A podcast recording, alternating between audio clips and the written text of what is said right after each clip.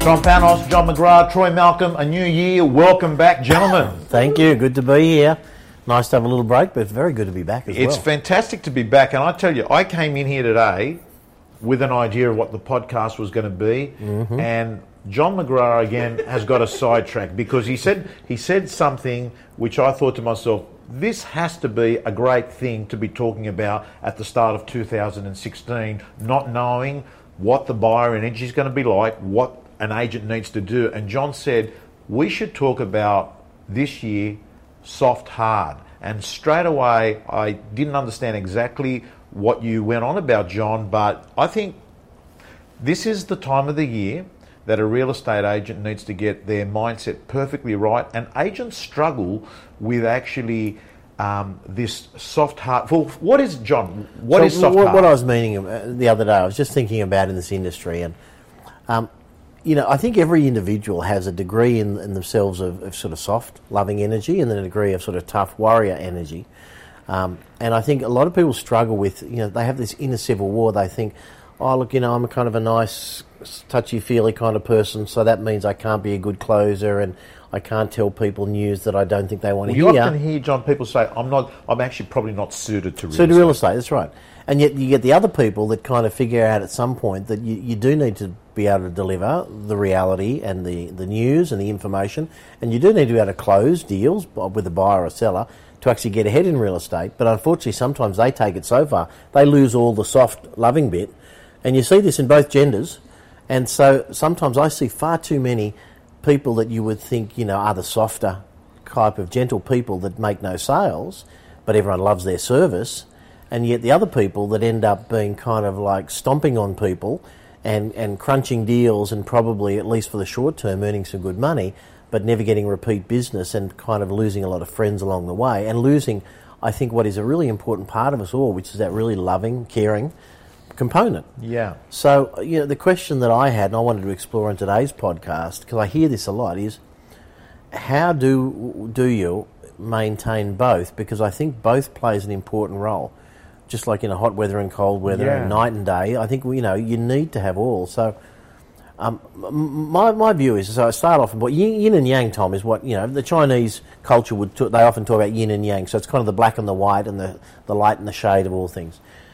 I think that you know being a loving, caring person is such a a great asset to have, and I would never want anyone for any reason to lose that. I think you've got to care, you've got to nurture people, you've got to care for people's feelings.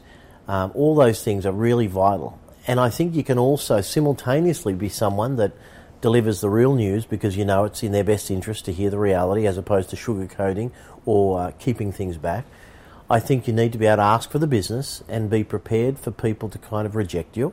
Because a lot of people that are kind of in that soft energy, Troy, they kind of fear rejection. I'm saying, look, you can be soft and loving and be rejected as well and have it not hurt you. Yeah. You can just say that, okay, if a rejection, that just means I didn't have the right approach or information at that time for that situation with that client. I'm still a good person.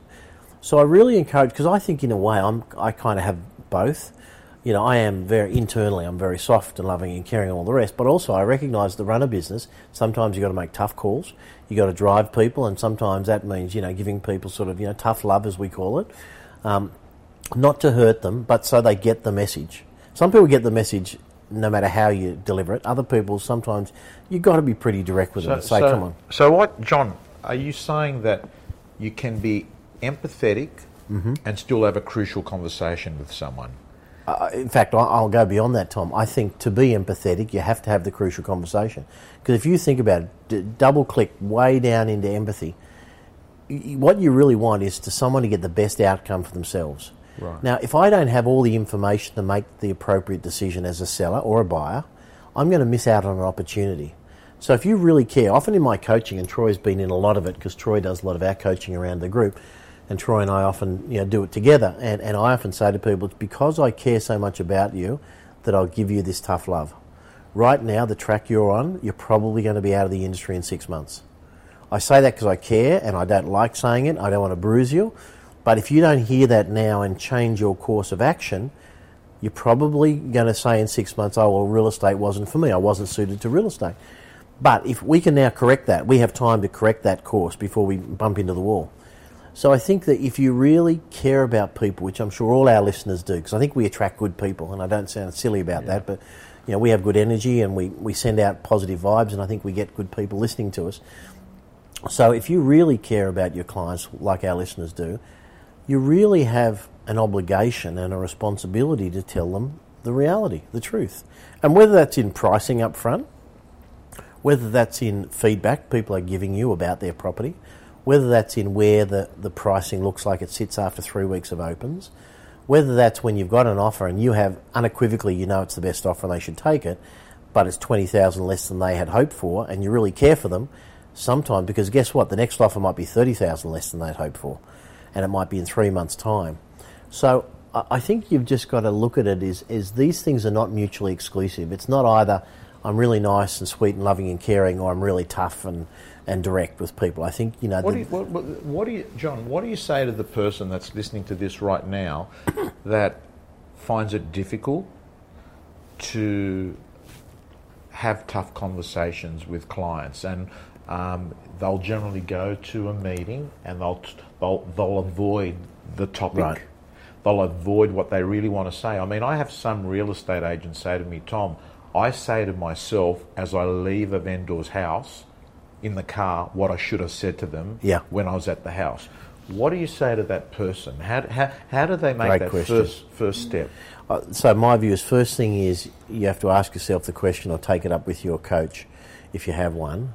What is the fear of giving them the truth? And for most people, it kind of is going to sound, the answer is going to sound something like, well, I really care for them and I don't want them to feel bad and I don't want them to not like me, if you sort of drill down to it.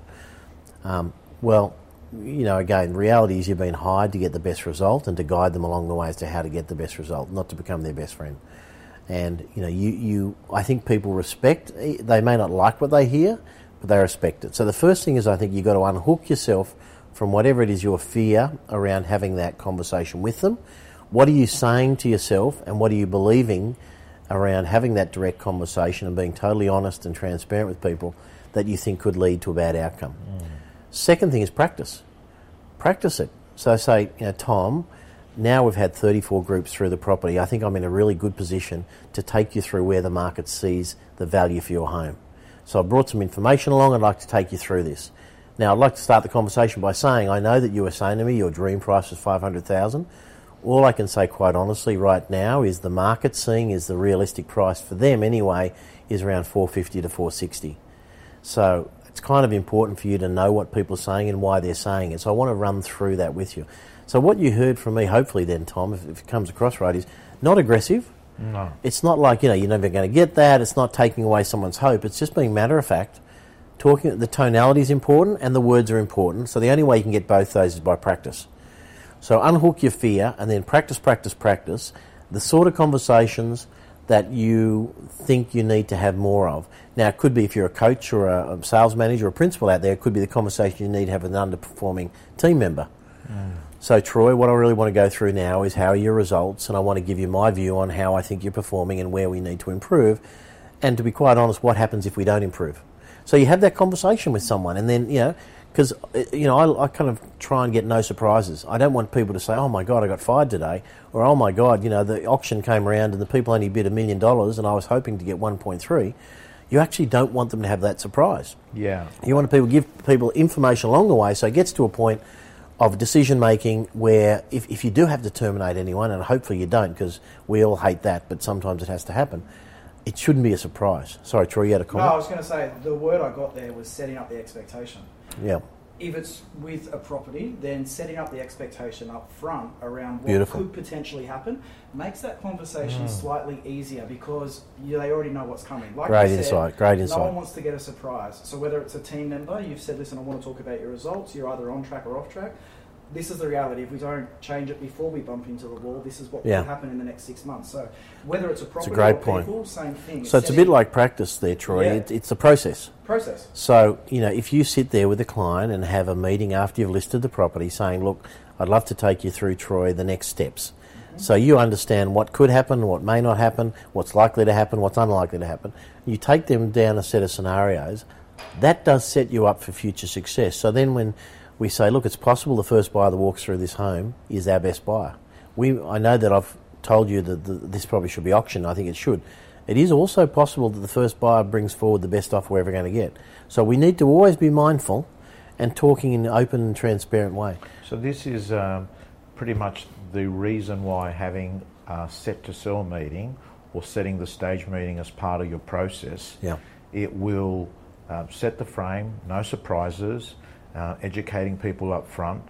Um, and um, we know as, as this podcast uh, goes to air that uh, in many marketplaces, the agents that are going to do excessively well, the agents that are going to dominate, are the agents that are going to be able to educate vendors Yeah. to accept the reality of the marketplace, Yeah. which is to tell people what they need to hear, not what And, they and to like keep to people's feet on the ground, Tom, you, you're right, because the reality of the marketplace might be the market's very good, Yeah. or it might be the market appears on, on the surface to be not so good.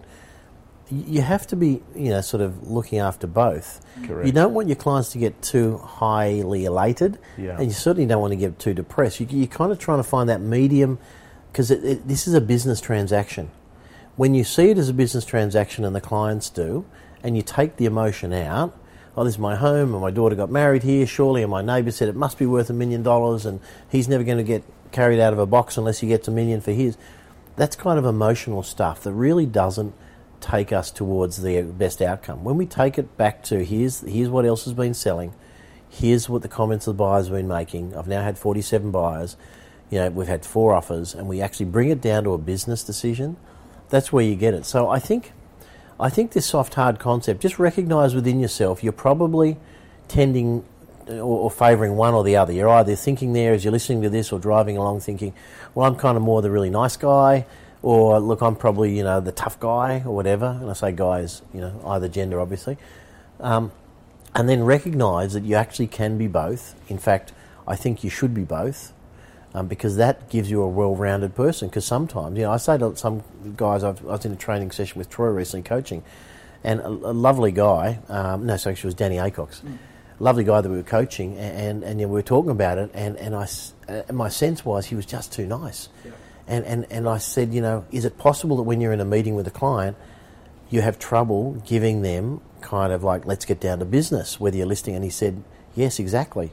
And I said, we have to bring that into your repertoire because they'll never get to see the nice you because they won't list with you. So you need to get to able to say to the client, okay, Troy, now let's get down to business. It's been a wonderful cup of tea. I love the Tim Tam.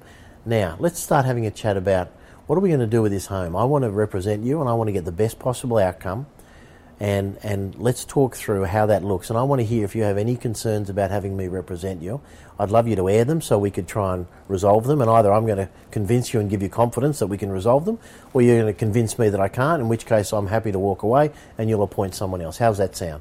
And you have that kind of matter of fact business, and people say, "Oh, okay, well, it's pretty uh, transparent and, and direct." So I think that's you know a big part of it. It's I, not I just think everything you've spoken about here, and Troy, what you've mentioned um, about managing expectations, I think it's all underpinned by letting go of worrying about how people are going to feel, but tell them the truth. yeah, and not playing these stories in your head. If I say this, they'll feel this.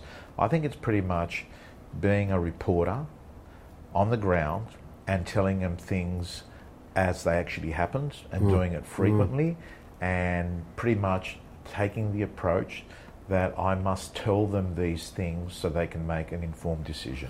Yeah, no, I 100% right. And, and um, to Troy's point, which is great insight, um, if you don't set it up in advance, or if you set it up incorrectly, so someone listed and they said, "Oh, you know, my price, Troy, I'm a million dollar man. I want, I, I've always said I, I want to own this home until it's worth a million. If you kind of say, "Yeah, okay, I'm with you," you know, we're going to get that million. Don't worry. You're setting yourself up for failure. You can say, you know, Troy, here, you know, I'm going to do everything possible to get every last cent out of the market. You know that. You Yeah. trust me to do that, and I have the process. Whether that's a million or a bit more or a bit less, I can't tell you yet. But gee, I'm going to try everything I can. Yeah. That's setting yourself up for success, uh, as opposed to yeah, no problem. Of course, we're going to get that, and I wouldn't let you sell for less than a million. Which is the kind of dialogue, crazy as it sounds, some agents are having because they're kind of wanting to you know jump on that bandwagon of feel good today. I, I want them to feel good when they've moved to their next home and knowing Yeah. that as they look back, they got the best price, albeit it may not have been what they wanted. All they have to know is they got the best price possible. They have to know that you did not leave one rock unturned. You looked at for buyers everywhere. You negotiated to the last drop, and you presented them their best options. Then they'll look back on you with great respect. It's not about oh well he, he achieved me my dream price because guess what that doesn't happen that often. Yeah. Because most people's dream prices are what's it probably worth, add another 10 or 20%, and then round it up to the next 50,000 Yeah. because we always got to tell agents more than we think because, you know, our solicitor told us or whoever. So, yeah, I think that's uh, that's a good start to the year. I Great mean, start to hopefully the year, that was a well, I look good forward topic. to seeing you every week. Troy, um, you're Welcome looking back. fantastic. John, you're looking fantastic. Thank you. Well, it's so, good to have you, um, bro. we're, we're Did you hear Troy when we were talking before? Just went live. We were saying about this, and, and Troy said, "Oh well, I'm getting a, what do you call it, a splitter." Yeah, splitter for the uh, mics. Has anyone authorised that splitter for the mics? So basically, listeners, MDA listeners, Troy has just self-approved a, a request order for a splitter, which I'm now finding out gives him an actual microphone because up till now. Troy calls across the desk into, into Tom on my microphone, so we can actually have a degree of control. But he's now getting his own Quite microphone, apparently. I mean, here's a business that simply has no revenues, but somehow, somewhere along the line, I- I've got to, I've got to, I've got to. Troy, do you want us to send you off to a, a, a, a retreat in New York to see what they're doing Who, on appro- podcasting? who approved the requisition form for a splitter?